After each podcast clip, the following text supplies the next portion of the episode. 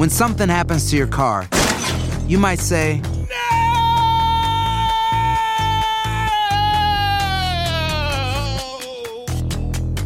My car. but what you really need to say is something that can actually help. Like a good neighbor, State Farm is there. And just like that, State Farm is there to help you file your claim right on the State Farm mobile app. So just remember, like a good neighbor, State Farm is there. State Farm, Bloomington, Illinois. Aloha mamá, ¿dónde andas? Seguro de compras. Tengo mucho que contarte. Hawái es increíble. He estado de un lado a otro con mi unidad. Todos son súper talentosos. Ya reparamos otro helicóptero Blackhawk y oficialmente formamos nuestro equipo de fútbol. Para la próxima te cuento cómo voy con el surf y me cuentas qué te pareció el podcast que te compartí, ¿ok? Te quiero mucho.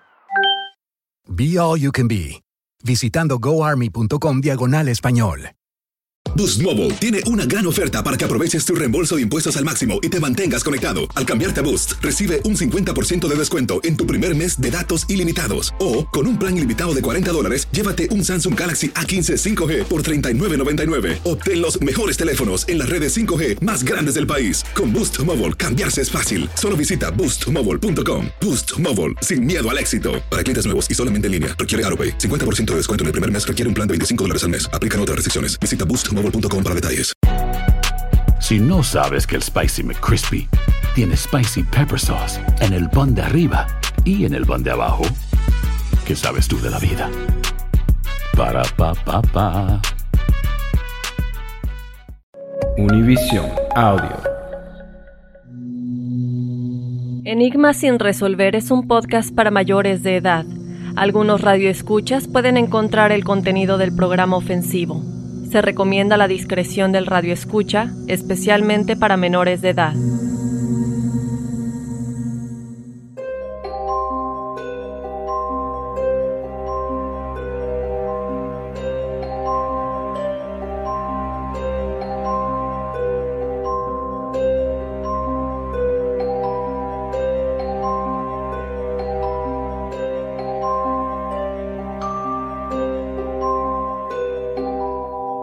¿Qué tal amigos? Bienvenidos a una emisión más de Enigma sin resolver. Les saluda Horacio Ontiveros. Y aquí les saluda Dafne Wegebe. Bueno, es un episodio especial. Si ustedes de pronto escuchan unos botoncitos, es que nos dimos a la aventura de probar la teoría del elevador de la que vamos a hablar más adelante. A ver si nos vamos a otro mundo. No. No, no, no, no le saques a Catito pa'l conejo. Ay, sí, ahorita que estábamos en la cocina tú dijiste que no. No, no, yo respeto eso, ¿eh? No, no, sería interesante, pero soy muy miedoso en esas cosas. No miedoso, respeto. La verdad que hay cosas con las que uno no se puede mejor meter y es mejor dejarlo así. Así es. Pero bueno, ya les dimos una adelantadita, va a estar muy bueno el programa como siempre, ¿eh? Sí, y mira, hay que hacer nota de algo eh, que la gente le encanta el hecho de que hagamos bromas y tanto en redes sociales como en, en- Yo lo único que puedo decir es que el rato es tan agradable, sobre todo que Horacio se saca unas. Ayer me manda mensaje una amiga y me dice, Toy Story cuando dijiste lo de pelón for you. Horacio. Dafne, saludos a tus fans, Dafne. A los y a los tuyos. míos, comuníquense al 1-800 pelón for you. ¿ok? What do you have for- ¿Qué, qué tienes para ellos? Oye, oye, Lo ya, ya veo. tengo que registrar mi, ¿cómo se llama? Mi número 1-800 pelón for you. No, lo veo una y otra vez y cada vez me río. Y yo creo que es algo que la gente agradece, que el hecho de que tocamos temas eh, oscuros de alguna manera, pero aún así, eh, digo, la alegría de la vida no se pierde y nosotros tratamos de reflejar eso en este programa. Exactamente, Dafne. La, la investigación siempre se hace con muchísima, con muchísimo profesionalismo. Pero la personalidad de nosotros es así, es divertida. Cuando hay que ponernos serios, no nos ponemos serios. No, no, sí nos ponemos serios, pero, pero qué bueno, como dices, siempre es bueno encontrar ese balance en la vida, ¿no? El profesionalismo, pero también la vida, la vida es bella, como dice la película. Así es. Y bueno, entonces ya saben, para todas las fanáticas de Horacio, 01800 pelón for you. Y, este año sale mi calendario, chicas, por cierto. No lo compren, por favor. Oye, entonces sí, vamos a estar platicando, como comentabas, de un tema que una de las teorías dice que esta chica estaba jugando el juego del elevador, el cual ya estaremos platicando un poco más adelante de qué se trata, pero para darles una pista es más o menos acerca de cruzar dimensiones y contactarte con seres paranormales. Estamos hablando de la desaparición de Elisa Lam. Exactamente, Daphne. Además de esta teoría que comentas, hay muchísimas más, ¿no? Eh, no se sabe exactamente qué fue lo que pasó. Algunas tienen que ver no, sola, no solo con eh, esta desaparición porque fue un rapto, porque fue un abuso, sino también tienen que ver... Ayer, bueno, te lo, te lo comento así, estaba revisando y estábamos investigando, y hasta el gobierno tiene que ver. O sea, es bien interesante, en serio, para la gente que decía, como es más, me incluyo, yo no, no conocía tan a fondo esta, este, este caso, yo decía, bueno, ¿qué tan interesante puede ser? Ya cuando ves las fotos de los tanques de agua, como vamos a irles platicando ahorita, nomás para que se queden ahí picados, es increíble lo que pasó con esta chica. Así es, y la verdad es que a veces cuando decimos una desaparición de una persona, es bueno, pero esto es más como criminal, no necesariamente, son enigmas sin resolver porque, bueno, tú sabes, ¿no? Desde, desde que empezamos el programa yo he sido fanática de los misterios y así, desde esta historia yo la conocí cuando pasó y me, me volví, ya sabes, investigar y buscar qué pasó y todas las teorías y así como esta muchas, pero es que no es nada más una desaparición, es que cuando te pones a ver todas las pruebas, lo que hay, lo que no hay, lo que pudo haber sucedido, no hay una salida del laberinto, dices, es que para dónde, no hay una respuesta. Sí, está muy, muy extraño. Entonces, bueno. Hoy trataremos con ustedes de investigar un poquito más y tratar de llegar a una conclusión, ¿no? ¿Qué fue lo que pasó en este enigma sin resolver? Así que bueno, bienvenidos a Enigma sin resolver.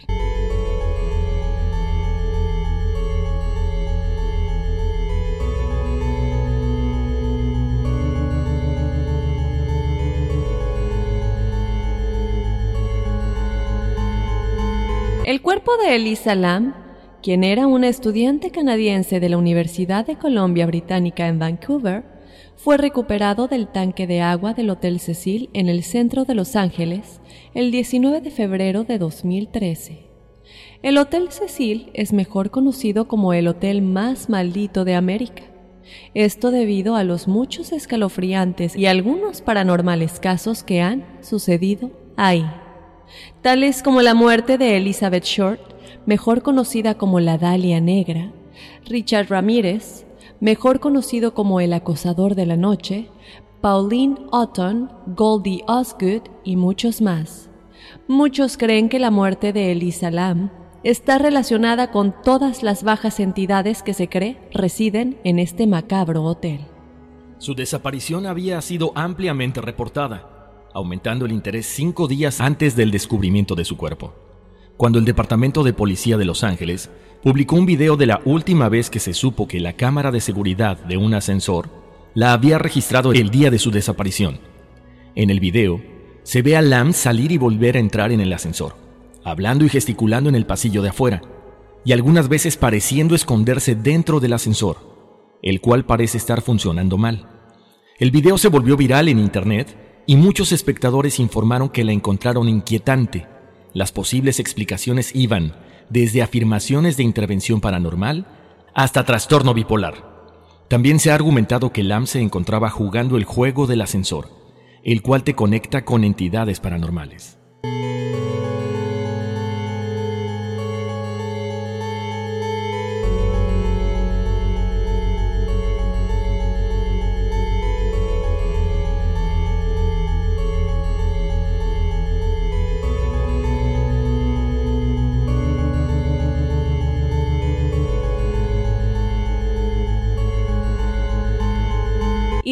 Bueno, Horacio, como ya dijimos, hay muchos eh, diferentes teorías, como ya comentamos ahorita. Tú comentabas un poco de la bipolaridad, tal vez pudo haber sido lo del juego del ascensor, pero yo creo que necesitamos empezar un poquito eh, a desmenuzar todo lo que sucedió. Vamos a platicar primero un poco acerca de los datos oficiales, después les vamos a dar un poco eh, el background, bueno, el, trasfondo de todo esto y también quién era Elisa y todo esto. Después, eh, la desaparición, eh, lo que viene siendo la línea de tiempo, cómo sucedieron las cosas, para que entendamos, bueno, cuándo fue la última vez que se le vio, cuándo salió el video del ascensor, en el que, por favor, desde ahorita les decimos, vayan a ver el video en YouTube, pongan Elisa Lam, elevator, elevador video, y van a ver por qué es realmente un enigma, no se entiende por qué se está moviendo de esa manera, bueno, todo esto, ¿no? Eh, después les vamos a estar platicando acerca del descubrimiento del cuerpo, cómo se descubrió el cuerpo y por qué eh, esto hace que sea un misterio más grande y después los enigmas que se quedan sin resolver. Así es, creo que tenemos muchísimo, muchísima información que vamos a ir dando poco a poco y mucha que es eh, muy inquietante, ¿no? Porque ya incluye como lo hemos mencionado, desde una cuestión de enfermedad, desde un gobierno, desde una cuestión paranormal. ¿Quiénes están involucrados en todo esto? Hoy lo vamos a saber, pero como dice Daphne, vámonos ahora sí que desde el principio. Bueno, pues los datos oficiales de Lisa Lam. Ella era una estudiante canadiense de la Universidad de British Columbia, la cual se encuentra ubicada en Vancouver, Canadá. Su cuerpo fue descubierto en el fondo de uno de los tanques de agua del Hotel Cecil en Los Ángeles, California. El 19 de febrero del 2013 fue cuando sucedió todo esto. Elisa ya había desaparecido desde inicios del mes de febrero cuando ella perdió contacto con sus padres. Esto fue muy extraño para ellos porque ella eh, pues salió de vacaciones, fue a San Diego, después fue a Los Ángeles y posteriormente después de Los Ángeles iba a ir a Santa Cruz. Ella obviamente se mantenía en contacto con sus papás todos los días vía mensaje de texto o videollamadas. Y cuando los papás eh, de Elisa Lam pasaron cinco días y vieron que ella no se había comunicado, dijeron, esto ya está raro, no puede ser, no es normal y, fue cuando ya se empieza a, cuando ya mm. empieza como a avanzar todo esto, ¿no? La seriedad de lo que ellos creían que ya era la desaparición de Elisa Lam en ese momento. Ella se hospedó en el Hotel Cecil cuando llegó a Los Ángeles después de San Diego y este hotel, bueno, este hotel cuenta con una larga historia de suicidios, asesinatos, misteriosas desapariciones y un sinnúmero de reportes de actividad paranormal lo cual lo ha convertido en uno de los lugares más escalofriantes de los Estados Unidos. Y yo creo que estaría bien que en un futuro hagamos un episodio específicamente del Hotel Cecil. De hecho, ayer que publicamos la, pues la, el post de, de, lo que vamos a estar hablando este lunes, la gente, algunas personas comentaron, oye, pero esto sucedió en el Hotel Cecil, yo vivo en Los Ángeles, este hotel tiene historias. Y de hecho, este hotel está basado en lo de ah, la serie American Horror Story. Ajá. entonces, es muy interesante, ¿no? Habría, habría más adelante que ver, analizar un poco de dónde nace todo el misterio de este hotel que lo rodea, porque han pasado tantas cosas tan horribles en este hotel, ¿no? Exactamente. Además, algo interesante de todo esto también, Daphne, es que es un hotel que tiene un gemelo, ¿no? Es un hotel gemelo de, Londres, si no me equivoco, en, la investigación, sí. Uh. Y este, Nada más que, bueno, la situación del de Estados Unidos, eh, ellos querían invertir en una propiedad que fuera como que muy glamorosa y a final de cuentas sucede que esta zona donde está ubicado es como que de mucho homeless, de mucha gente sin, sin casa, de mucho, de mucho drogadicto, hay mucha droga, mucha prostitución por ahí. Y el de, el de Londres era un hotel construido específicamente como para eventos rimbombantes y que tiene que ver también con gente de la masonería y con gente Illuminati. Pero como, como entonces eran los mismos dueños? es el mismo nombre, es el mismo tipo de construcción. Oh, Ajá, entonces por eso dicen. Y también al relacionarlo entre gente con poder y estas, estas cuestiones paranormales, dicen por eso que es como, el nombre, tiene, tienen el mismo nombre, tienen la misma... Eh, querían que funcionara de igual manera, por eso dicen que son, son, son, gemelos. Mira, qué interesante esto que comentas y qué bueno que lo traes a, colación, Horacio, porque eh, justamente hace dos días estaba yo viendo un video que habla de cómo tiene relación nuestra vida, el tipo de casa que tú tienes, o sea, el, tipo de, estamos hablando de la arquitectura de tu hogar y también la dirección, o sea, eh, si vives en la calle 4 por 5 en, en Los Pinos, ¿no? Eh, digamos que esa es tu dirección. Esta dirección de alguna manera eh, influye y afecta tu vida. Yo no sé si tenga que ver con los números o con la ubicación en el planeta y también la arquitectura. Y ya hemos hablado un poco acerca de, obviamente, la forma de la pirámide, pero cuando hablamos de la arquitectura en general, qué casualidad, ¿no? Que estos dos hoteles, que los dos tienen como una historia medio macabra, tienen la misma, el mismo tipo de arquitectura y es como que la gente no piensa en esas cosas, ¿no? Nos ponemos a analizar, no, que Elisa Lam desapareció, cuál es esto, cuál es lo otro, pero ¿quién se pondría a pensar también en que a lo mejor la ubicación del hotel, hablando en sentido astrológico, algo no astrológico, pero la ubicación en, en, en el planeta y en el universo, al igual que la dirección, hablando de números y, perdón, al igual que la arquitectura, tendría algo que ver, ¿no? Exacto. Ahora yo te voy a decir algo. A mí me encantan estos temas. Yo sería capaz de ir a, no sé, donde hay fantasmas y demás. Hospedarme en un hotel donde ha habido ya eh, homicidios o donde gente se ha suicidado, ahí sí ya no. Porque esa, esa energía sí te va a afectar. O sea, a lo mejor si alguien cometió un asesinato que es un poquito, yo, yo creo que es menos probable que me afecte. Pero si ya alguien cometió suicidio, ¿cómo, cómo puedes pensar que estando ahí no te va a afectar esa, esa energía y a lo mejor te pasa lo mismo? No sé, yo no, yo no iría. No, yo no tienes iría. mucha razón.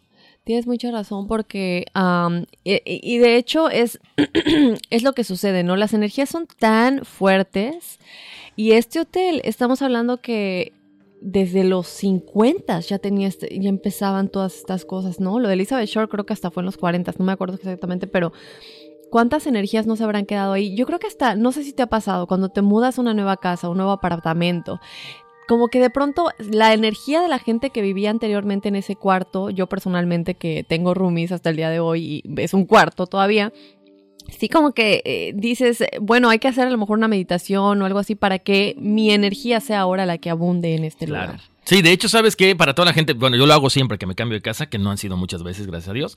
Este, no, bueno, limpio mi, mi nuevo departamento, mi nueva casa con palo santo, que es un, un tronquito. Yo tengo eso en mi escritorio. Ah, bueno, pues hay que, hay que prenderlo y hay que quemarlo en la casa de vez en cuando, sobre todo cuando compartimos con mucha gente o cuando llega gente a la casa, o también con un coco, de esos cocos secos, lo compras en la tienda, lo ruedas por todas las esquinas de tu casa, o sea, el brujo aquí, este, no, lo ruedas por todas las esquinas de tu casa con, con una escoba, lo vas barriendo, lo, lo echas en una bolsa negra y lo tiras.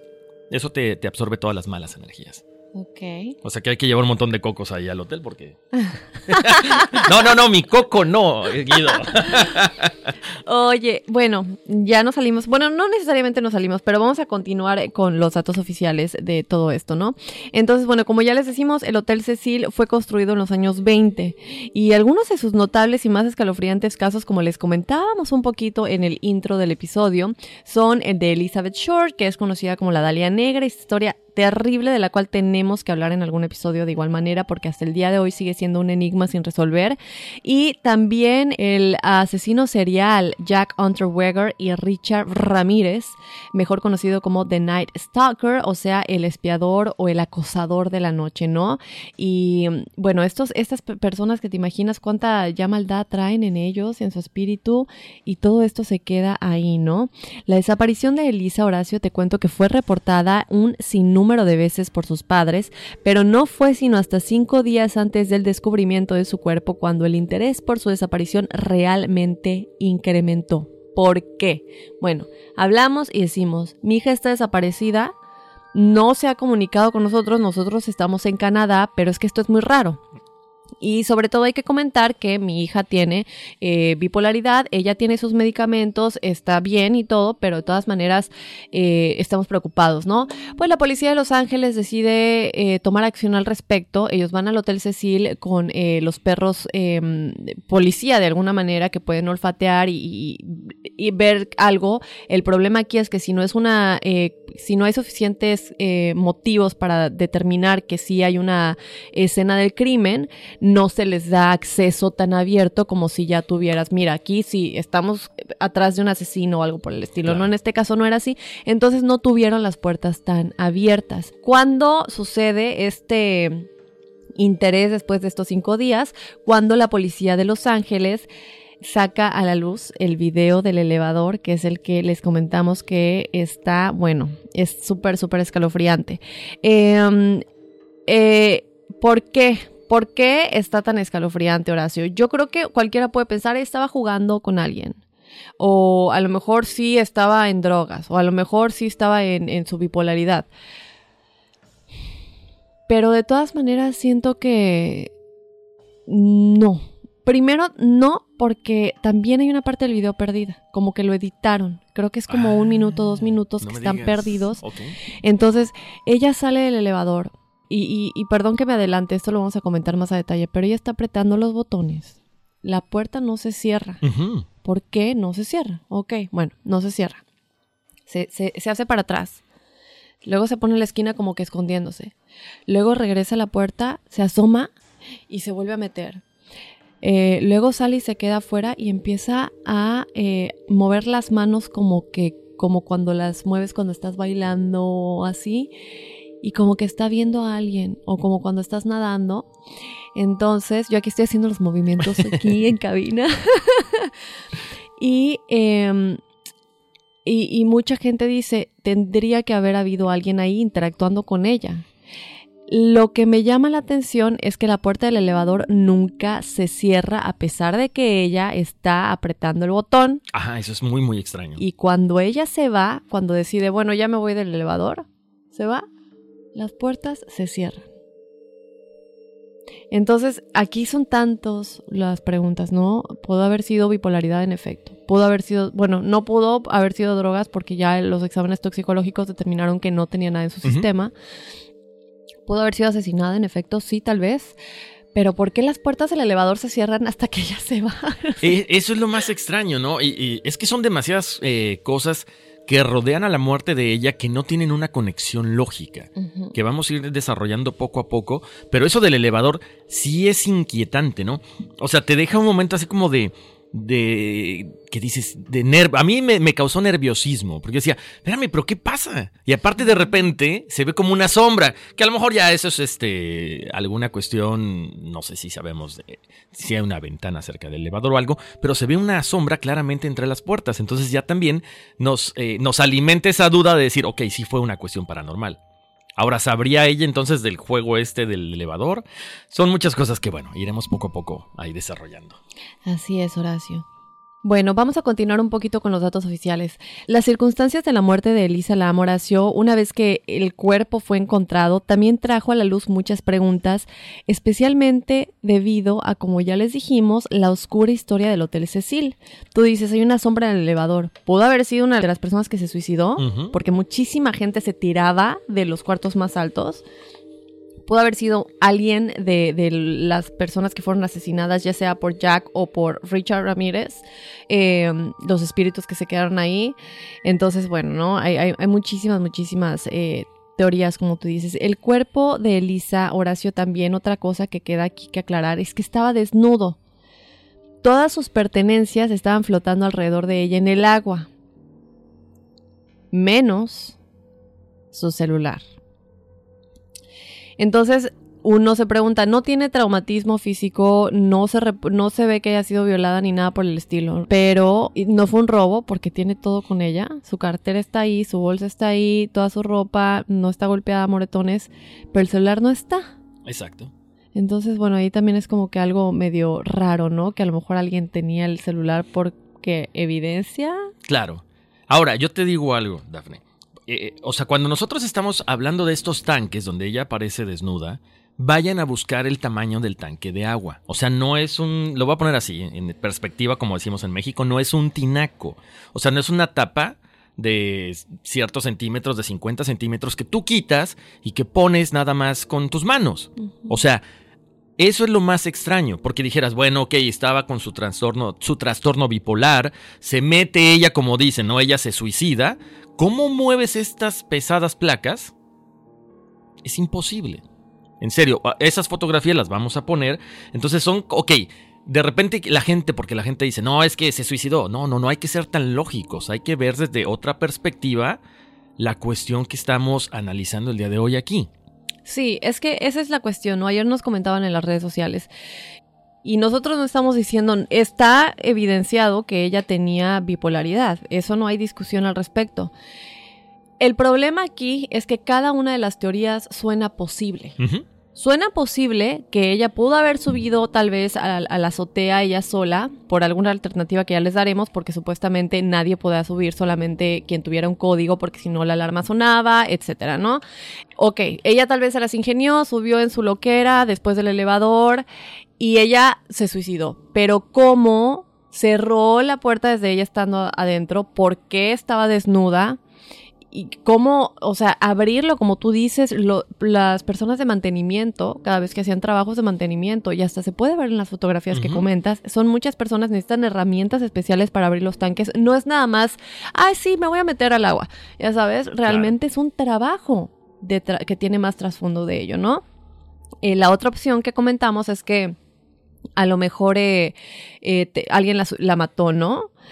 Porque fue eh, al final establecido que fue muerte, ahogo accidental. O sea, que no se suicidó, pero tampoco la mataron, sino que se ahogó, ella solita se metió a nadar, Sí. desnuda, y se ahogó accidentalmente. ¿Por qué? Bueno, pues porque evidentemente sin evidencias no se pueden hacer acusaciones y no había marcas en el cuerpo, no había marcas de violación, no había ningún tipo, toda la gente que la vio por última vez la vio sola. Eh, incluso eh, antes del, del video del elevador, la persona, el dueño de la librería que estaba enfrente del hotel, la vio sola y la definió como una niña súper alegre, platicadora, normal, y estaba buscando libros y así, ¿no?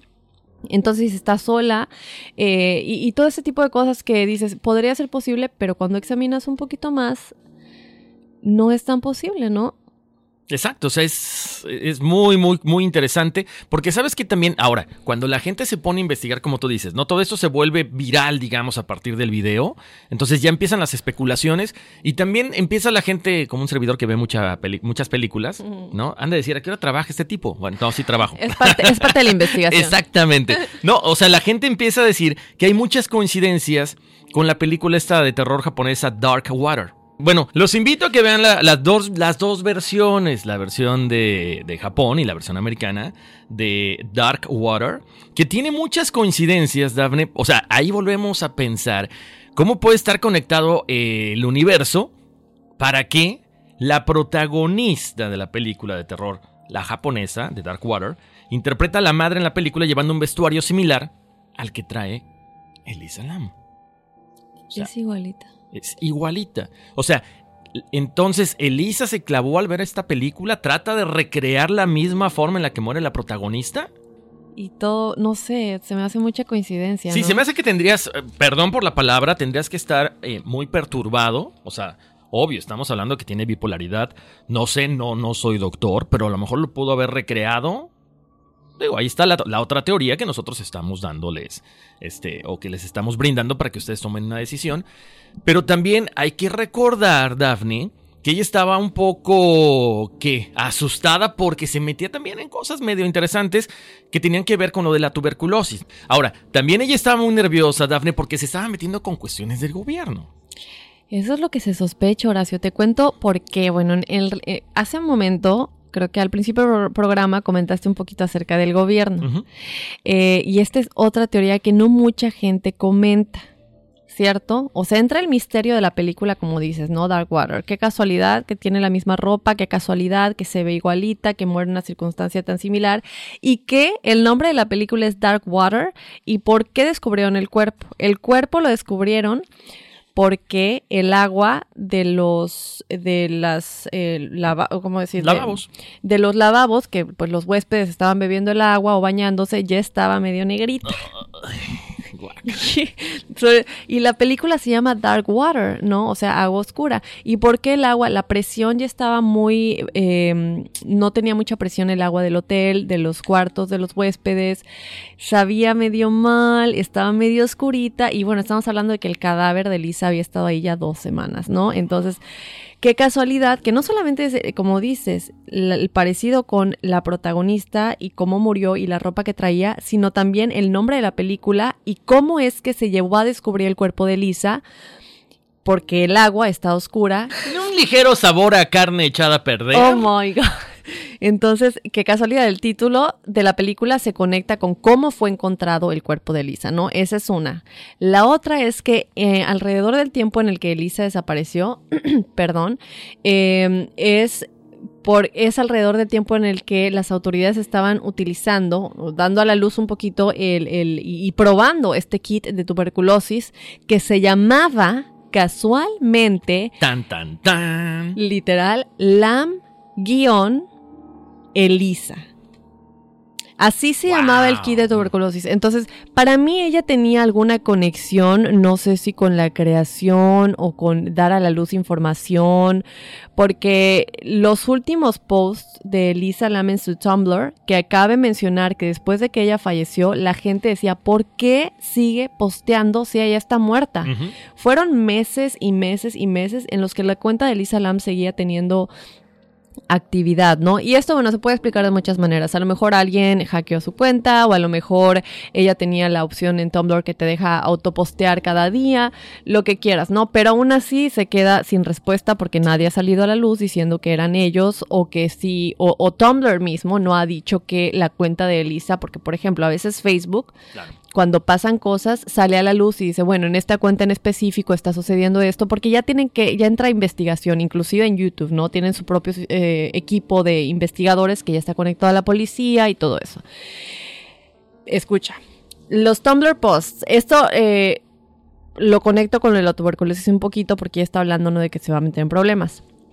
Estos son los últimos. Dice, hoy saldré, espero que ningún extraño se me acerque. El otro dice, realmente necesito ser removida de la sociedad antes de que mi boca me meta en problemas. El otro dice, mi boca es mi debilidad y me va a meter en problemas. Yo hago muchas cosas estúpidas. Tengo problemas identificando en dónde están los límites. Y parece que siempre cometo los errores más graves en los peores momentos posibles y soy descubierta y tengo que enfrentar las consecuencias por haber sido descubierta. La única vez que parece que no estuviera pensando e hice algo estúpido para salirme de esto es que fui descubierta. Entonces, bueno, no, básicamente ella ya sabía ella estaba consciente de alguna manera como que lo sentía en su, instinto, ah, su sexto sentido, su instinto le decía algo está mal, algo va a pasar y vivía con ese miedo, ¿no? Qué casualidad que como comentamos, el kit se llamaba igual que ella, desaparece en el tiempo en el que este kit se está, está dando a conocer. Entonces yo me pregunto si ella sabía algo acerca de este, porque la tuberculosis es algo que, digo, data de cuándo, ¿no? Y controlada. ¿Por qué que mató a tanta gente en el pasado y que hoy en día, casualmente, cuando ella fallece, se estaba dando a conocer algo relacionado con esta enfermedad y tiene el mismo nombre volteado, ¿no? El, el apellido primero. Interesante ese, ese, cuestionamiento, ¿eh? ¿Quién sabe qué? A lo mejor, como dices, ella eh, a lo mejor empezó a investigar, encontró tantas cosas. Sí, que entonces fue, comenzó a ser perseguida. Y a lo mejor, a lo mejor, no sé, quiero pensar que por ahí puede estar una respuesta más adelante. A lo mejor se quedó ahí en el tintero de, lo que ella escribía acerca de lo que en realidad pasó con ese, con ese kit, ¿no? Y bueno, Horacio, también comentamos lo de la librería, ¿verdad? Vamos a comentar el nombre. El nombre es The Last Bookstore. Y fue la última librería que es lo que se traduce al español con el nombre, en la que ella estuvo presente. Es como que, es que son tantas cosas que te hace pensar que era el destino, que, que todo confabuló, o sea, el nombre de la película Dark Water, se descubre su cuerpo por el agua negriente y mal, mal con mal sabor y mala presión de los huéspedes.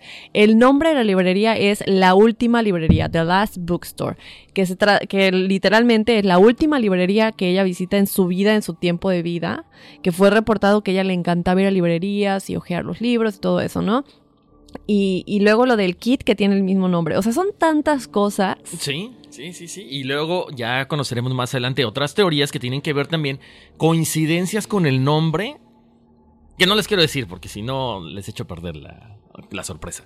Pero, pero bueno, ay, no, no, no. Qué, qué, qué interesante. Volvemos al punto. ¿Habrá, o sea, habrá habido energías que la manipulaban para, incluso para hasta para llegar a ese hotel? ¿Tú en tu sano juicio te hospedarías otra vez? Perdón que regrese a ese tema. No, sí. O sea, yo no. Entonces, ¿por qué escoger ese, ese hotel? Para que todavía a lo mejor ronde un poco de misterio en torno a que se estaba volviendo loca a que ciertas entidades lo obligaron a hacer esto.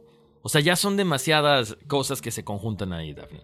Y además que ella era una chica normal, ¿no? Hay que recordar que, bueno, a pesar del trastorno bipolar que tenía, eh, les comentamos un poquito para que conozcan esa, esa parte de la vida normal de, Elisa Lam como estudiante de una universidad. Sus papás eran inmigrantes de Hong Kong. Eh, ellos tenían un restaurante en Burnaby, en un suburbio de Vancouver, en Canadá. Ella era estudiante de la Universidad de British Columbia. Entonces, son demasiadas cosas que aparentemente es una chica común y corriente, pero bueno, hace ciertas cosas al final que la llevan hasta este desenlace. Pero Elisa viaja sola en la línea de trenes Amtrak, ¿ok? Para que vayamos con la línea de tiempo.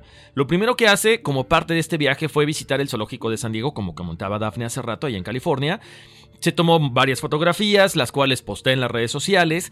Para el 26 de enero ella llega a Los Ángeles, después de dos días ahí, se registra en este famoso hotel, Cecil.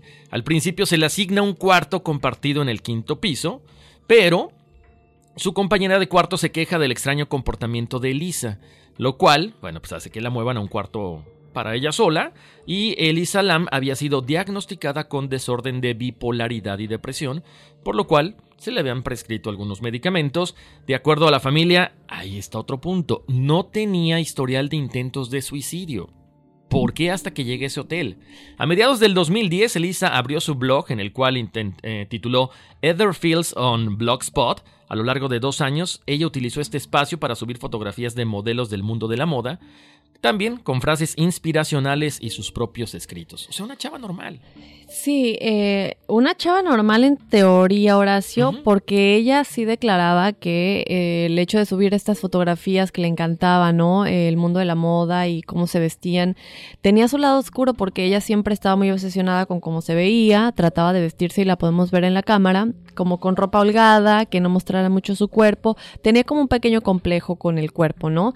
Y por otro lado, lo que me llama la atención es lo que acabas de comentar de la compañera que se quejó de su comportamiento porque estaba en el mismo cuarto. Y yo me pregunto por qué esta chica no ha salido a la luz o no se le ha eh, buscado más a fondo para saber qué es exactamente el comportamiento que Elisa manejaba del cual ella se estaba quejando, ¿no? Que hizo que la separaran y ya cada quien tuviera su cuarto individual en, en este hotel, ¿no, Cecilia? Claro, porque es un testigo muy importante. O sea, es básicamente, junto con el tipo o la persona esta que trabajaba en la, en la librería, son testigos claves básicamente de los últimos que las vieron que la vieron con vida. Entonces, ¿por qué no se sabe el nombre? ¿Por qué no hay una declaración? Eso es, es, interesante ese punto. Sí, y otra cosa interesante es que lo que comentas, ¿no? Del, del Etherfields, el nombre de su blog en Blogspot, ella subía muchas fotos, Horacio, y yo ya vi algunas de azoteas. O sea, ella sí le gustaba subir azoteas de edificios, de lugares. Entonces, aquí entra también de nueva cuenta la eh, posibilidad de que haya sido ella la que se haya subido a la azotea del Hotel Cecil, pero regresamos a lo mismo. Em, no, no hay manera en que ella solita haya entrado al tanque. ¿Por qué estaba desnuda? ¿Dónde está su celular?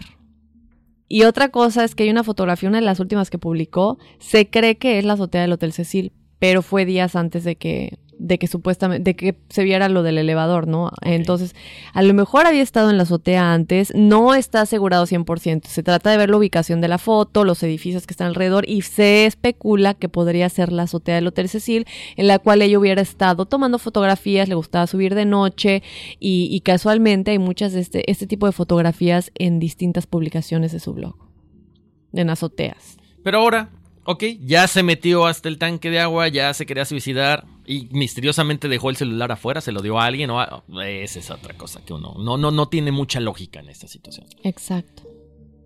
En fin, Horacio, vamos a platicar ya exactamente de la desaparición todo lo que sucedió, que ya les dijimos un poquito al respecto, pero vamos más a fondo.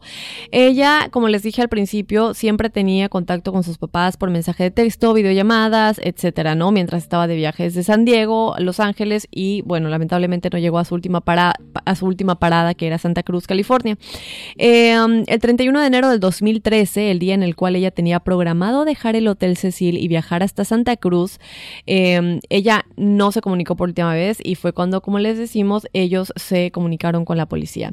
El staff del Hotel Cecil dijo que ella estaba sola todo el tiempo, o sea, nunca se le vio con nadie, nunca hizo amigos, y de hecho se ha reportado que ella ni siquiera tenía tantos amigos en su casa, en, bueno, en Vancouver, ¿no?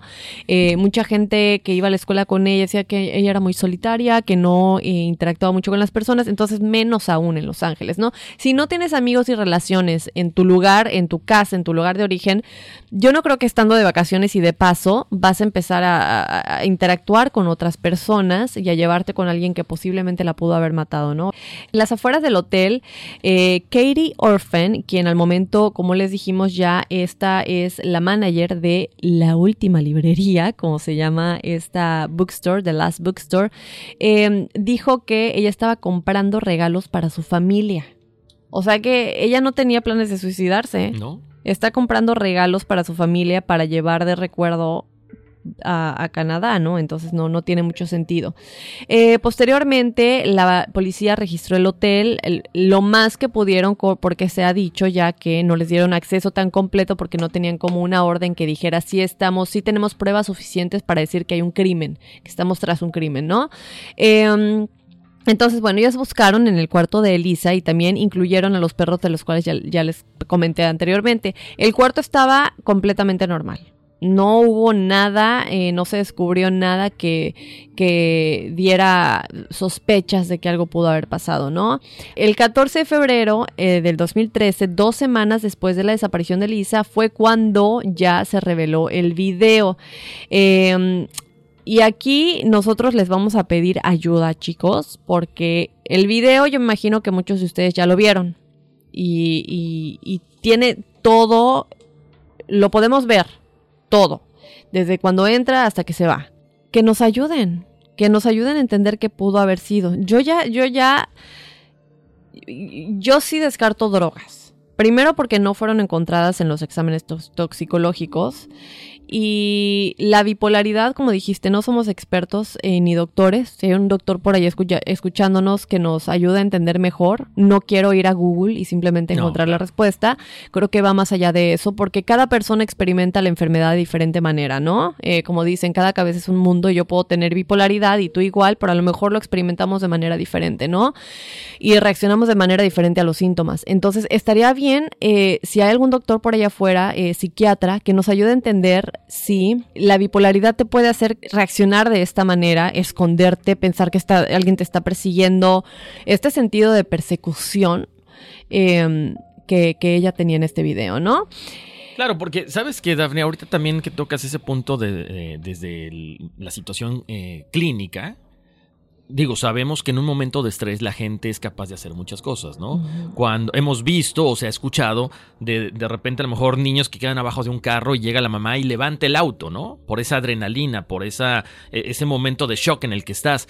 Ahora, este, esta situación, esta bipolaridad, la podría haber convertido en una mujer que mueve esta tapa del tanque de agua, se mete, se desnuda. Ojo, pónganse a pensar en la secuencia, ¿no? Quitas esta tapa que pesa bastante, te metes, te desnudas y vuelves a colocar la tapa. No sé. A lo mejor un doctor nos dice, sí, sí, es posible. Mira, Horacio, ya hemos platicado de las diferentes dimensiones y los, lo- las diferentes cosas que del universo pueden como em, ser una conspiración. Hay un caso, este chico, hablando de persecución, lo, lo tenemos que investigar igual, se llama Lars Mitank, lo, lo voy a deplegar. Lars, como se escucha, Mitank es M y latina doble T A N K. Él era alemán y desapareció en Bulgaria, pero no se sabe, o sea, la última vez que se le ve, él está entrando al aeropuerto, normal con su maleta ya para regresarse a Alemania, eh, y luego sale corriendo, sin su maleta, sin nada, y corriendo, y se ve cómo sale del aeropuerto, se le ve corriendo dentro del aeropuerto, saliendo del aeropuerto, y luego se le ve, la última cámara de la calle que lo toma es cuando se le ve corriendo como a, pues ya a la avenida, y nunca más se le volvió a ver. Nadie sabe de qué estaba corriendo, pero se examinaron los mensajes de texto que tuvo con su mamá, el intercambio, y él decía es que alguien me está persiguiendo, lo siento que alguien me está persiguiendo. Eh, él tenía que volar de regreso a Alemania con sus amigos, pero él decidió quedarse porque tuvo una lesión en el oído. Entonces, este, por la presión, quería primero checarlo con el doctor. Eh, pero igual un misterio de persecución que él sentía y lo ves saliendo corriendo del aeropuerto, nadie es así como que todo el mundo lo ve en las cámaras y es como lo mismo que le pasaba a Elisa, que ella siente que está siendo perseguida. Entonces, ¿qué está pasando en ese momento con el cerebro o con energías que nos están haciendo actuar de esa manera, no? En fin, Horacio. Ahora, ¿sabes qué, Dafne? Ayer estábamos platicando y de repente yo le, mando un mensaje a Dafne, así, ¿no? Se me apareció de la- en la mente y decía, bueno, ¿cómo podríamos contactarla? ¿A través de, de una persona que lea tarot? ¿A través de una psíquica, de un medium? Y tú decías algo bien importante que salió a colación en el programa anterior. A mí, para, o sea, sería fantástico, imagínate contactar con alguien que haga la transmigración. Para la gente que no ha escuchado ese, ese capítulo, vayan a escucharlo. Porque imagínate esta persona que pudiera ir a donde está el espíritu de Elisa y ver qué pasó. ¿no? Mira, Horacio. em, yo sí quiero hacerlo. Estaría padre que hasta esto lo hagamos en un Facebook Live o un YouTube Live o algo en el que la audiencia nos pueda acompañar en esa sesión.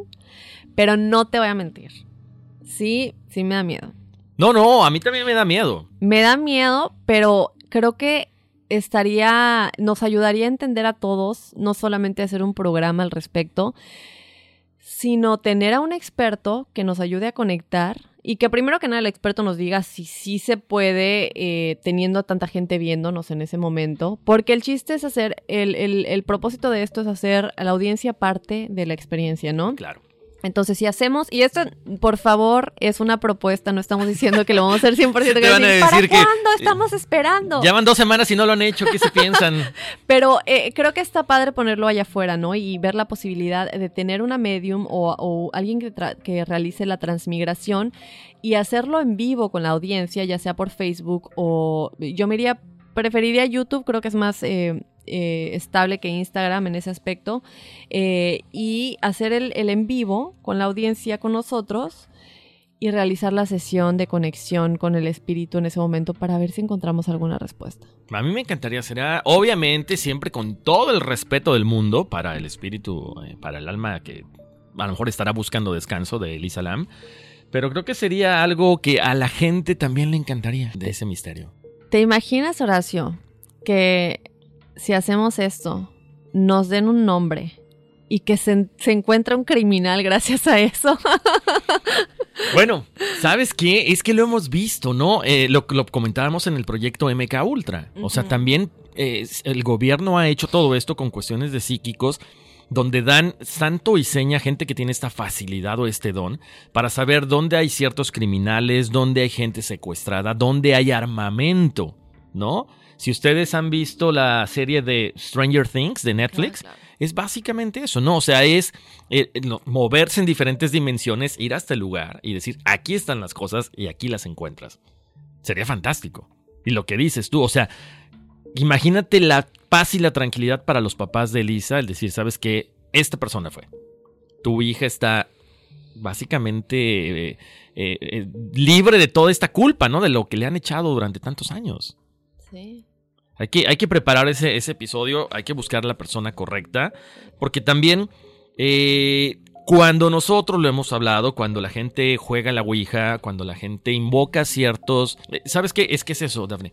Cuando invocan a ciertos espíritus, no es el espíritu muchas veces de la persona que ustedes creen, es el que está por ahí. Y a lo mejor es un espíritu malo. Entonces, si, si de repente nosotros lo tomamos a juego o no con la, la persona indicada, a lo mejor tú dices, ay, a ver, vamos a, llamarle a Elisa Lama a ver qué está pasando. Y no es, ahí vamos a caer en un problema porque estamos jugando con energías que no conocemos. Entonces, denos chance, como decía Daphne, vamos a buscar a la persona indicada, vamos a preguntar si es posible. A lo mejor allá mucha gente va a decir, no, no, es que a mi abuelita se comunicaba, muy respetable lo que ustedes hayan hecho, pero ese es un caso que tiene un, misterio muy grande y que puede ser, eh, puede terminar en que alguien asesinó a esta chica. Sí, no es un juego y yo no quiero que, que abramos una puerta ni nada por el estilo. De hecho, yo creo que preferiría una transmigración que una medium, Sí. y no estoy descartando, pero porque la transmigración, ella solita es la que va a ir al momento. No, no es como que una comunicación al momento en el que se, se vaya a abrir una puerta en la que se pueda comunicar con el espíritu, ¿no? Entonces, para no arriesgarnos. Si no, más vale, más vale. En fin, Horacio. Eh, bueno, ¿qué te parece si ya al final nos platicas un poquito acerca de cómo, ya les dijimos, más o menos, pero el, el- la línea de tiempo exactamente de cómo se encontró el cuerpo, qué es lo que estaba con ella y a qué conclusiones se llegaron? Sí, me parece muy bien. Igual, ya lo platicamos un poquito, pero ahora va más desmenuzado, ¿ok? Entonces, imagínense que ustedes están en este bonito hotel con tan buena vibra como, como se conoce al Hotel Cecil, y de pronto, lo que decía Daphne, no hay presión en el agua, y, de- y le abres y dices, mmm, tiene cierto sabor. Jump. Yummy, yummy. In my tummy. Oh my no, no me quiero imaginar. Yo he escuchado casos, Dafne, perdón que lo saque a colación. En algunos lugares, vuelvo a la- a- al- a- al comentario de México. Tenemos estos tinacos o estos tanques de agua que muchas veces tienen una placa como de, como de cemento, que a lo mejor pesará unos 10 libras, 15 libras. O sea, no pesa tanto. Y con un ventarrón sí se pueden mover. Han llegado, yo he escuchado casos donde llegan las palomas se ahogan y de repente dices, bueno, espérame, o sea, el agua está saliendo rara. Ojo, es una paloma. Una paloma, es un animalito de dos libras, no sé. Imagínate el cuerpo de una mujer que está ahí, que se está descomponiendo. Obvio, el agua que estás tomando, o el agua que está tomando la gente, tiene un sabor bastante extraño. Así que se quejan los huéspedes del hotel del sabor, de la presión, del color del agua dark water. Entonces, para la mañana del 19 de febrero, el cuerpo de Lisa Lam es encontrado en uno de los tanques de agua del hotel. Efectivamente. Uno de estos tanques que distribuía, ahí les va para que se pongan atención si están desayunando, buen provecho. Distribuía agua a los cuartos de los huéspedes, a la cocina y a la cafetería. O sea, imagínate el cafecito que te estabas tomando tenía cierta cantidad de carne extra. Así, imagínense nada más. Entonces, para el 21 de febrero, la policía de Los Ángeles, dos días después de este, eh, bueno, de que encuentran el, el tanque, delibera el hallazgo como ahogo accidental, alegando su desorden bipolar como un factor significante en el caso de, de Elisa, pero también anuncia que su cuerpo fue encontrado desnudo teniendo ropa similar a la vista en el video, flotando en el agua del tanque. Su reloj, la llave de su cuarto también estaban dentro de los objetos que estaban en el tanque de agua. Y el cuerpo de Lisa Lam, después de muchos días ahí, pues ya estaba en un avanzado estado de descomposición. No se encuentra evidencia alguna de trauma físico, asalto sexual o suicidio. ¿Ok? Entonces los exámenes, al final los exámenes toxicológicos no fueron completados debido a que su cuerpo ya no contaba con suficiente sangre, sangre preservada. Determinaron que existían rastros de sus prescripciones al igual que de ibuprofeno. ¿Te das cuenta que eran las medicinas que ella estaba tomando? A lo mejor también con tanto tiempo ahí, como mencionábamos ahorita, ya se habían diluido. Pero bueno, los exámenes ahorita toxicológicos te permiten saber muchísimas cosas. Ahí está. Una vez más, un enigma sin resolver. Así es, Horacio. Entonces, después de que nos platicas esto, yo creo que es importante platicar ya, para cerrar, cuáles son las cosas que se quedan sin respuesta, ¿verdad? La investigación, como comenté eh, al principio, determinó que la manera en la que Elisa la murió la fue ahogo accidental, pero nunca se ofreció una explicación con respecto a cómo es que ese ahogo accidental sucedió o cómo es que ella llegó hasta el tanque de agua. Las puertas y las escaleras que tienen acceso al techo del hotel se mantienen con candado y cerradas, con un código que si no lo utilizas suena una alarma en el hotel. Únicamente el staff del hotel tiene acceso a las llaves y a los códigos de seguridad, como ya les habíamos comentado de igual manera, ¿no? Eh, pero por otro lado está la salida de incendios, la cual podría haberle dado acceso a, ella si es que ella pues tuviera la intención, ¿no? De irse al, al- a la azotea del, al techo del hotel. Sin embargo, bueno, un video hecho por un internauta chino después de la muerte de Elisa Lam y publicado en varios sitios web muestra que el techo del hotel era fácilmente accesible a través de esta salida de incendios. El fue al hotel con su cámara, se subió al techo del hotel y, e hizo este recorrido. Él personalmente, este video está en internet, ustedes lo pueden ver. Él con su cámara graba camina, te muestra todo a detalle, cómo es que ella podría haberlo hecho a manera de que no hubiera sido por la entrada que, que, se tenía candado, ¿no? Y estaba cerrada. Pero por muy aparte del cómo es que ella llegó al techo del Hotel Horacio sin tener las llaves o los códigos de seguridad, muchos aún se preguntan cómo pudo haber entrado al tanque de agua ella sola. Entonces digamos que sí lo hizo por la salida de emergencia, por la salida de incendios, pero sigue aún la incógnita del tanque de agua, que no hay manera en la que ella hubiera podido levantar esa tapa ella sola y luego cerrarla desde adentro y además estando desnuda, ¿no? No tiene sentido. Los cuatro tanques ubicados en el techo del hotel son 1.2 por 2.4 metros cilíndricos apoyados en bloques de cemento. Estamos hablando de cemento. No hay manera de acceder a ellos debido a lo increíblemente pesado de las tapas que cierran los mismos, por lo que hasta los trabajadores de mantenimiento, como ya dijimos, tienen que utilizar herramientas especiales para llevar a cabo su trabajo cuando hacen este mantenimiento. Los tanques están protegidos por estas tapas pesadas, las cuales resultarían imposibles de cerrar una vez que ella está dentro. Y el tanque estaba cerrado antes, del cuerpo de, antes de que el cuerpo de Lisa Lam fue, fuera encontrado, o sea que alguien lo tuvo que cerrar por afuera. O sea, sin duda alguna alguien lo tuvo que cerrar por afuera. Las teorías sobre el comportamiento de Lam en el video del ascensor no se detienen obviamente. Algunos argumentan que ella estaba tratando de esconderse de alguien que la perseguía. Eh, tal vez alguien que finalmente eh, sea responsable de su muerte. Mientras que otros dijeron que estaba simplemente frustrada con el aparente mal funcionamiento del ascensor. Que ya dijimos que la puerta no se cierra y no se cierra hasta que ella se va, la puerta se cierra.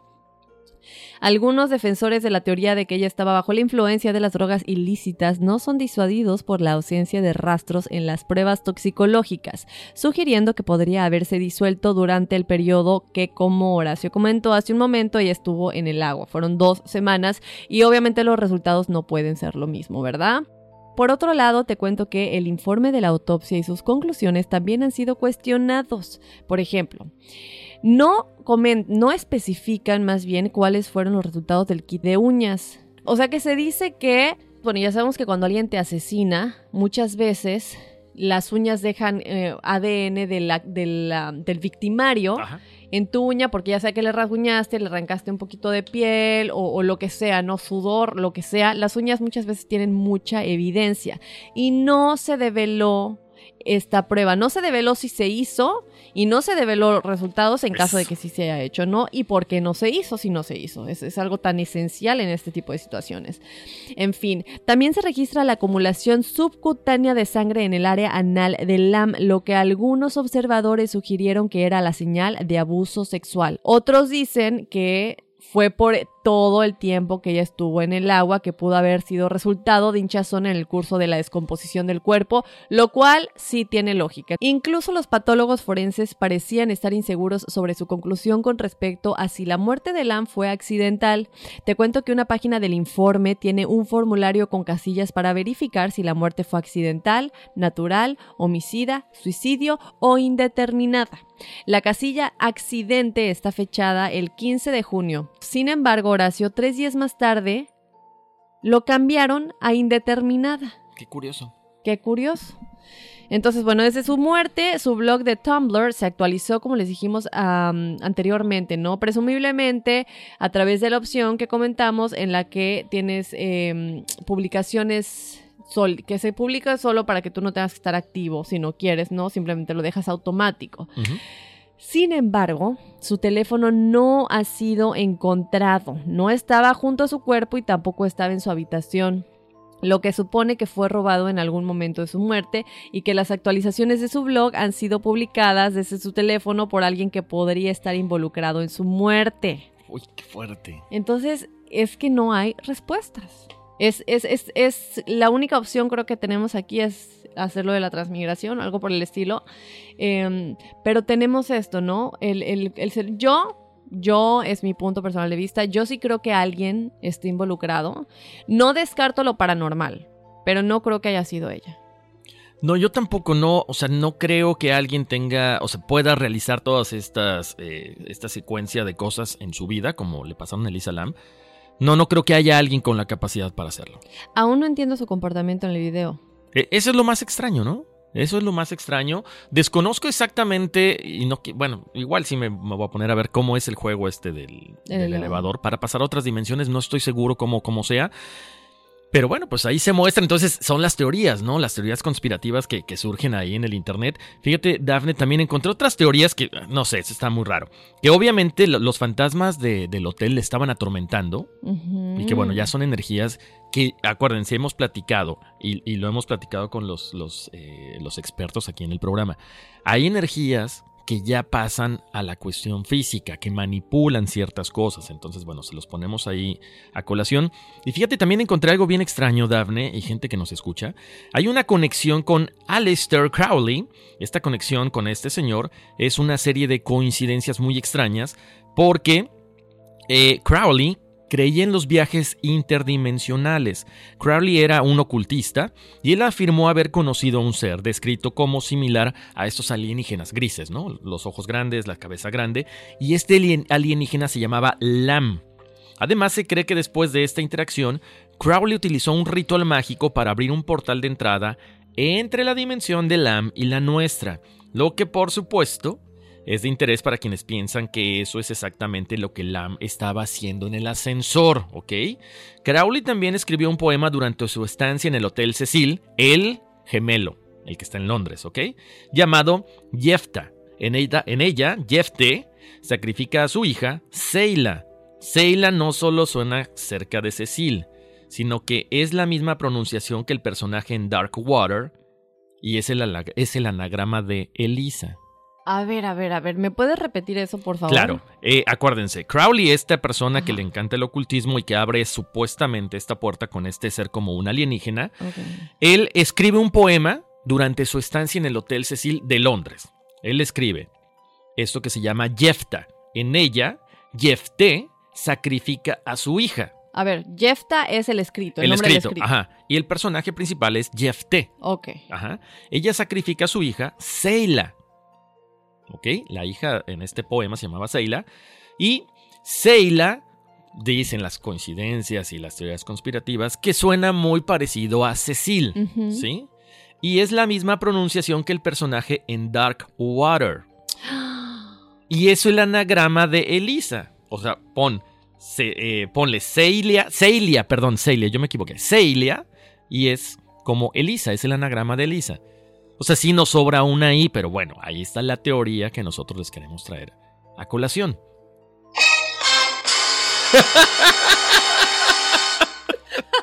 me, me gusta más el nuestro, ¿eh? Tan, tan, tan. Muy bueno, muy bueno. El timing fue perfecto. Sí, no, pues es que, oye, está, está muy interesante esto que descubriste, Horacio. Estoy impresionada.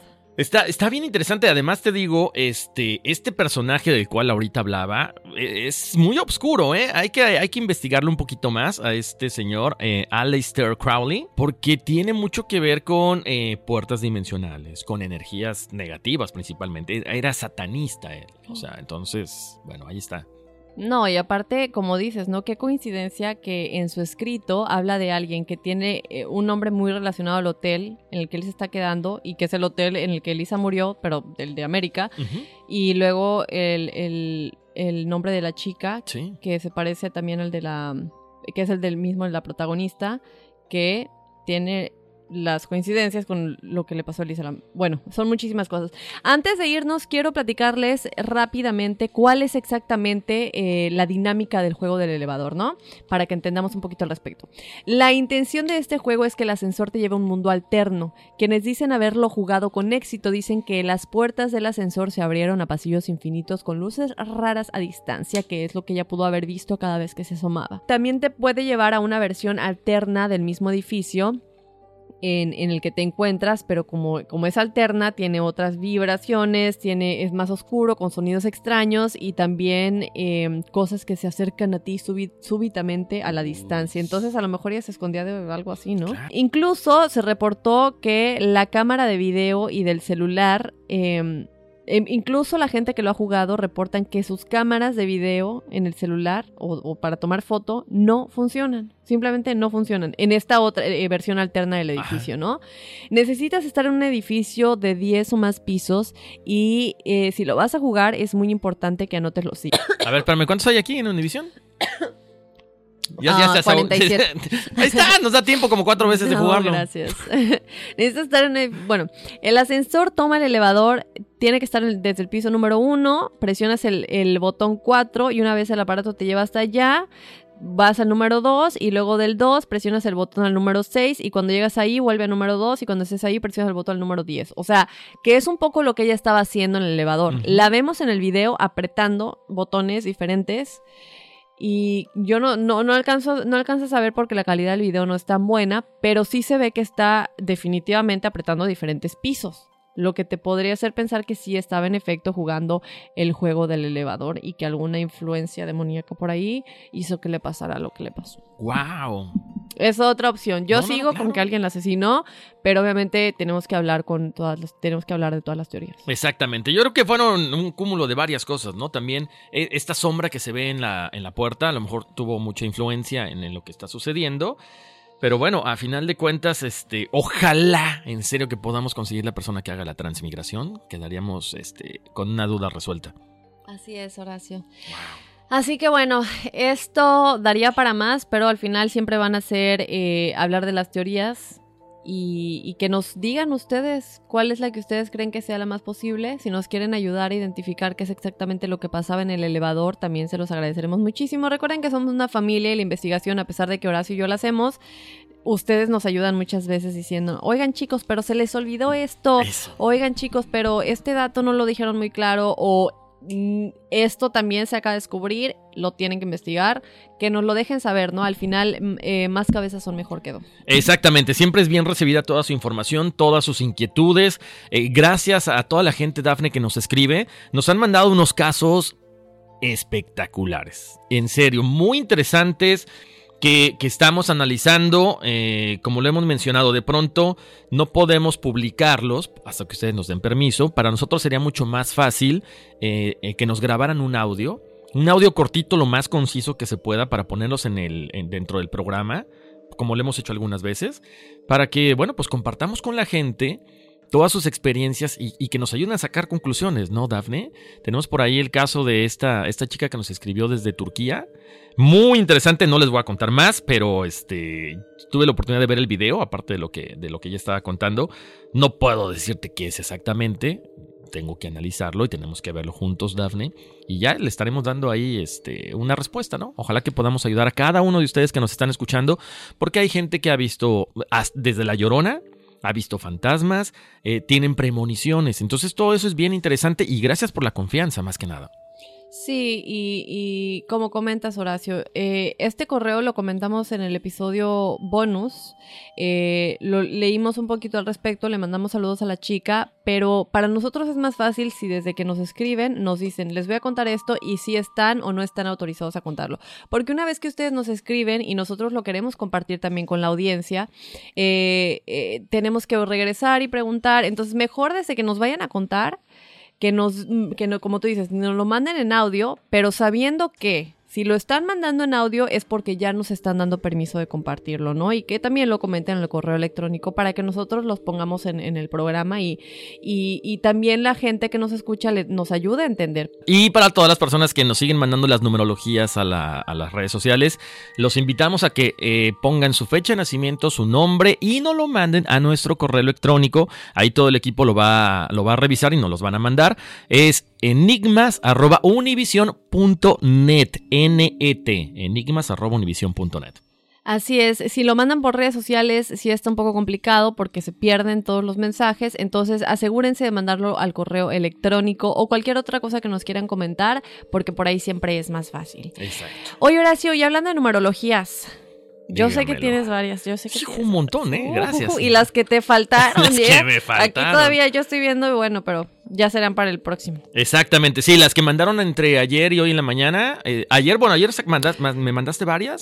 Desde el martes yo creo que hubiera sido. Sí, bueno, tenemos un montón. Saqué Sí. como 20 o 25, pero bueno, les vamos a, a dar la numerología ahorita. Pónganme su nombre porque de repente no sé quiénes son. Eh, pero bueno, iniciemos con el número uno, que es JJ Jax ah, Gutiérrez, Claudia Elizabeth Bautista y Enrique Serrano. Ellos son el número uno, personas que son, simboliza la acción, acuérdense, el, número uno siempre es muy activo, es esta persona que es muy independiente, que le gusta vivir la vida bien, eh, son originales, son muy creativos, a pesar de que son individualistas, también disfrutan estar con la pareja, pero si ustedes tienen una pareja número uno, denle su espacio, porque les gusta, les gusta, no les gusta que los presionen, les, les gusta así como que cada quien su, su rollo, son personas muy constructivas, de un pensamiento muy analítico. Para Axel, que no mandó el apellido, Axel de septiembre 29 del 62 y Arturo Castellanos, ellos son el número 2. El número 2 simboliza la cooperación. Son personas que tienen diplomacia, que son buenos con los demás, son muy bondadosos, tienen mucha facilidad para dedicarse a la cuestión de la política. Son analíticos, son diplomáticos eh, natos, se pueden dedicar a, todo lo que tenga que ver con gobierno, con cuestiones de, de ¿cómo les diré? De en este caso consulados, embajadas, porque saben tratar con los demás.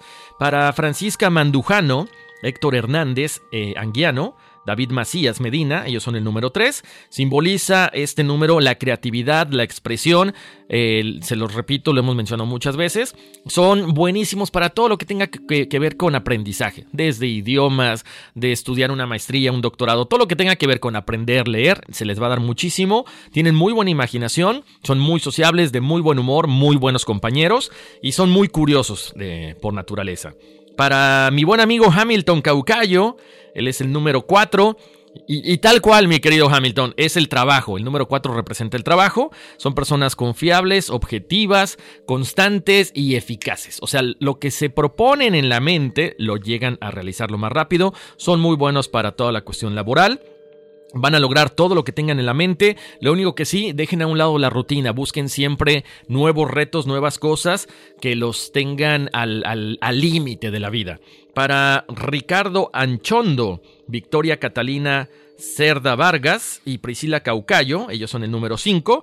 El número 5 simboliza la libertad y el cambio. Son personas que se adaptan muchísimo a todo tipo de circunstancias, deben de enfocarse muy bien en lo que quieren, eh, les interesa mucho viajar, conocer cosas nuevas, eh, tener cambios en su vida de forma inusual.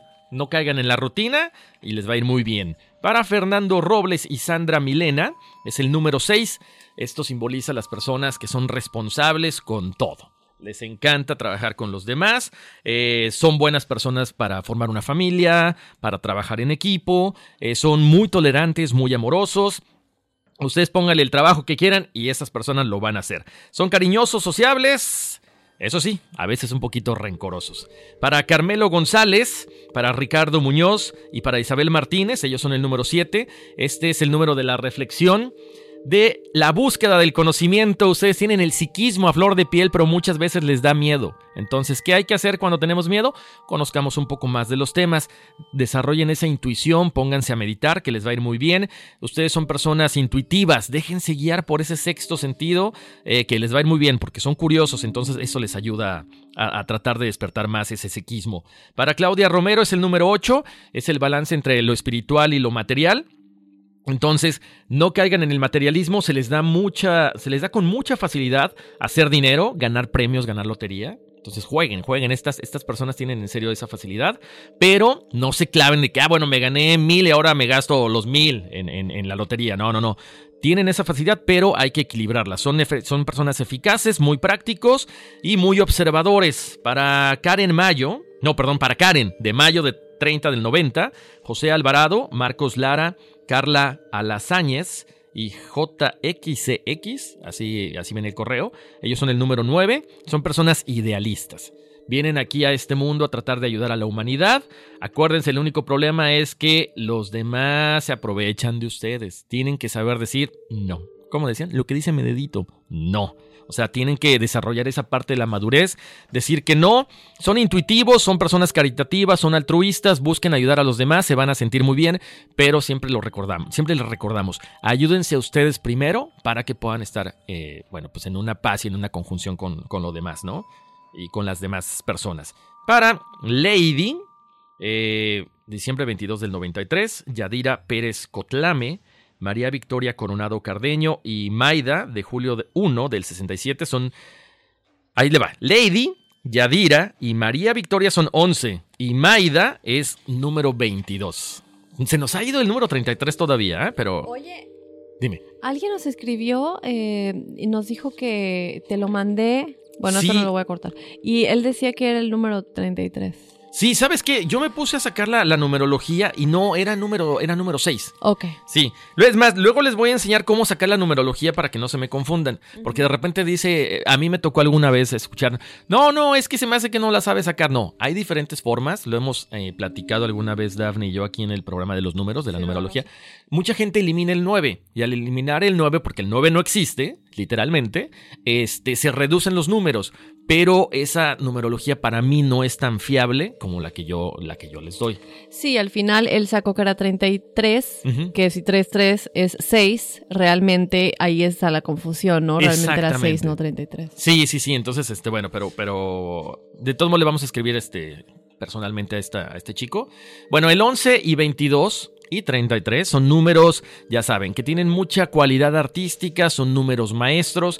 Ustedes vienen a dar amor, vienen a dejar un legado que puede ser desde su casa o al mundo entero.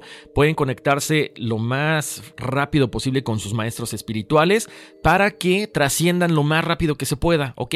Ustedes vienen a elevar la conciencia de este mundo. No les estoy diciendo que tienen un compromiso con el mundo entero.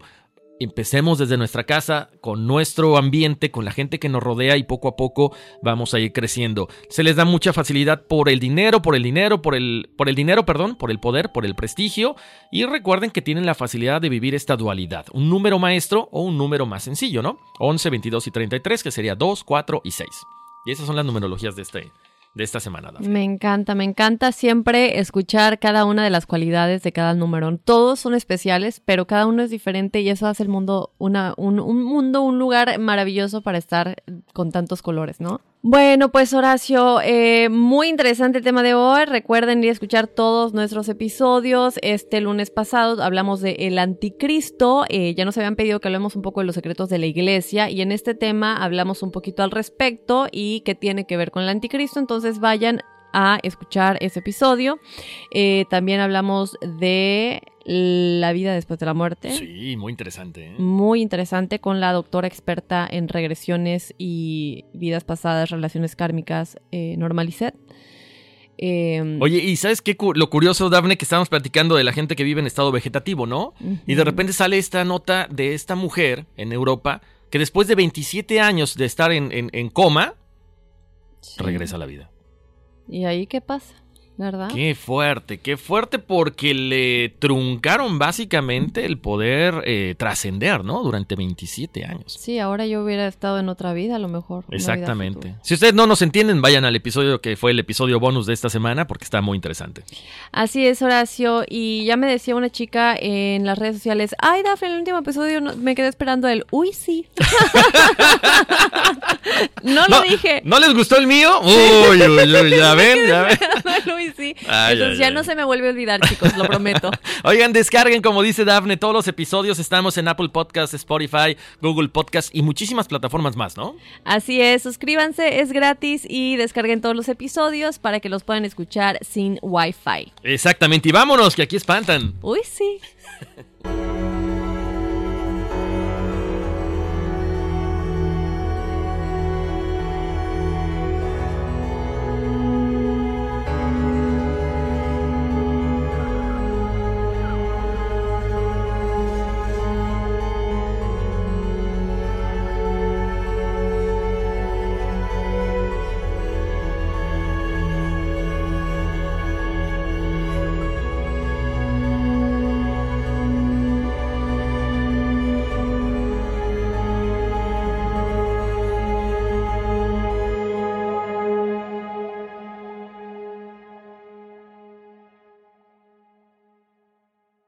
Boost Mobile tiene una gran oferta para que aproveches tu reembolso de impuestos al máximo y te mantengas conectado. Al cambiarte a Boost, recibe un 50% de descuento en tu primer mes de datos ilimitados. O, con un plan ilimitado de 40 dólares, llévate un Samsung Galaxy A15 5G por $39.99. Obtén los mejores teléfonos en las redes 5G más grandes del país. Con Boost Mobile, cambiarse es fácil. Solo visita boostmobile.com. Boost Mobile, sin miedo al éxito. Para clientes nuevos y solamente en línea, requiere AroPay. 50% de descuento en el primer mes requiere un plan de 25 dólares al mes. Aplican otras restricciones. Visita para detalles. Hacer tequila, Don Julio, es como escribir una carta de amor a México. Beber tequila, Don Julio, es como declarar ese amor al mundo entero. Don Julio es el tequila de lujo original, hecho con la misma pasión que recorre las raíces de nuestro país. Porque si no es por amor, ¿para qué? Consume responsablemente. Don Julio Tequila, 40% alcohol por volumen, 2020. Importado por Diageo Americas, New York, New York. Si no sabes que el Spicy McCrispy tiene Spicy Pepper Sauce en el pan de arriba y en el pan de abajo, ¿qué sabes tú de la vida? Para, pa, pa, pa. Ahorra más en JCPenney, más tu oportunidad de conocer a Shaquille O'Neal. Este sábado 4 de mayo todos ganan durante la entrega de cupones de 10, 50 o hasta 100 dólares, solo en la tienda mientras duren. De 11 a.m. a 1 p.m., los miembros de JCPenney Rewards tendrán una oportunidad exclusiva de encestar para conocer a Shaq. Habla con un asociado en la tienda o visita jcp.com y conoce más sobre la jugada. JCPenney, vale la pena. Cupón válido el 4 de mayo en selección de estilos. Entrega de cupones solo en la tienda para mayores de 18 años.